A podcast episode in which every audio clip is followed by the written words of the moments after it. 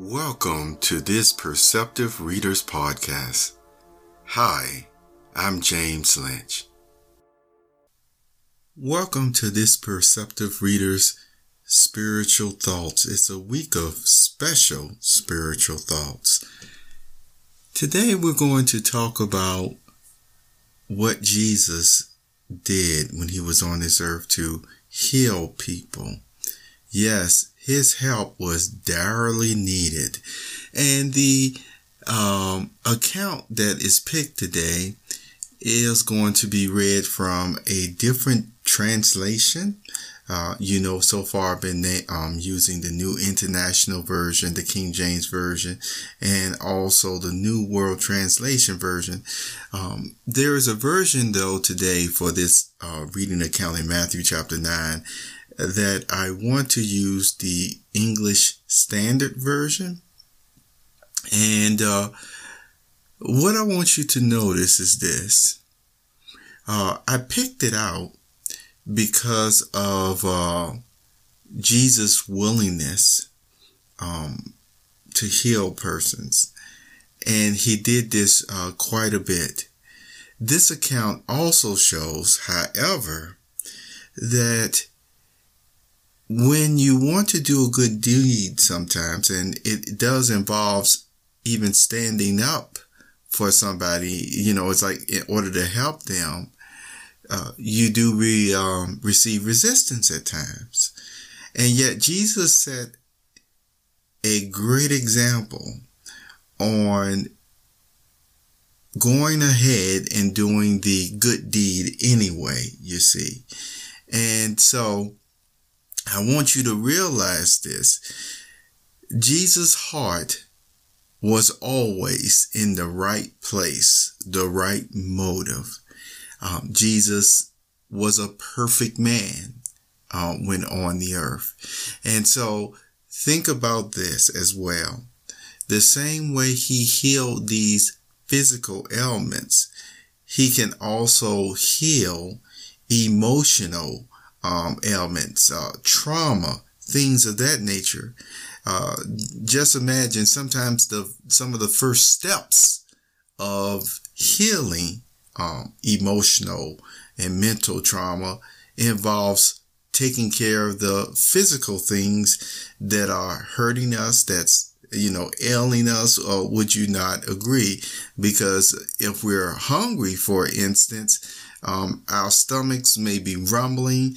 Uh, other things are going on uh, that's putting a lot of pressure on our hearts and minds. So if those things can be taken care of, and if anything that is hurting on our bodies is taken care of, uh, what does that do? It put us even in a better uh, state of mind to be able to heal even upstairs as we listen to comforting words.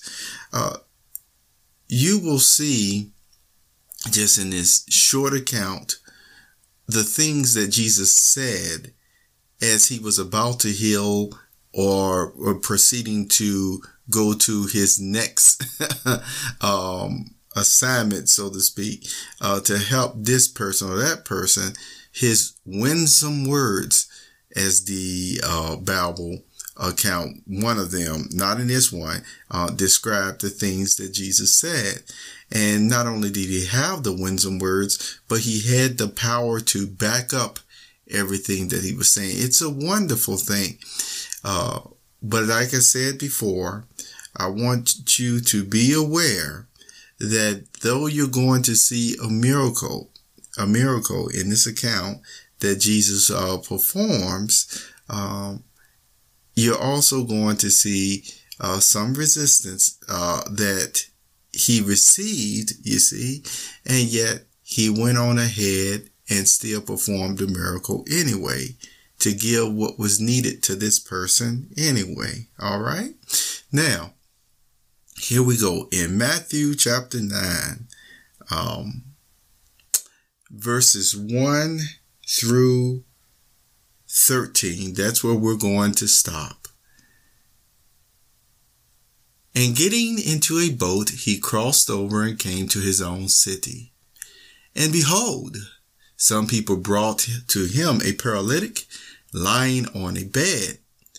And when Jesus saw their faith, he said to the paralytic, Take heart, my son, your sins are forgiven. And behold, some of the scribes said to themselves, This man is blaspheming. But Jesus, knowing their thoughts, said, Why do you think evil in your hearts?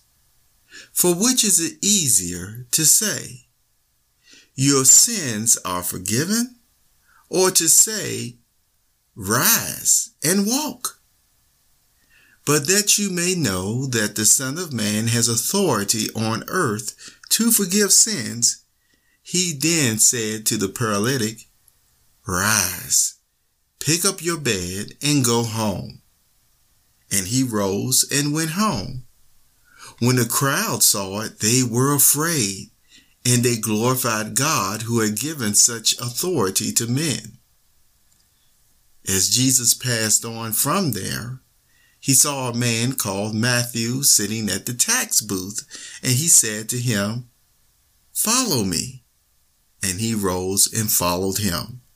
And as Jesus reclined at table in the house, behold, many tax collectors and sinners came and were reclining with Jesus and his disciples. And when the Pharisees saw this, they said to his disciples, Why does your teacher eat with tax collectors and sinners? But when he heard it, he said, Those who are well have no need of a physician but those who are sick. Go and learn what this means. I desire mercy and not sacrifice. For I came to call the righteous, not to call the righteous, but sinners. Excuse me. Let me say verse 13 again. Go and learn what this means. I desire mercy and not sacrifice. For I came not to call the righteous, but sinners. This concludes our reading. I hope you enjoyed this encouraging thought from Jesus' own words. Have a wonderful day. Take care. Developed, created, and owned by James PoeArtistry Productions.